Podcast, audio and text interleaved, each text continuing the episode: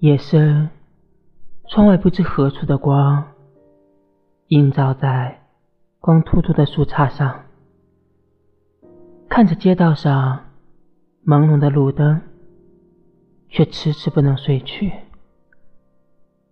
不知过了多久，茫茫大雾弥漫了整个故乡，那些光也渐渐离场。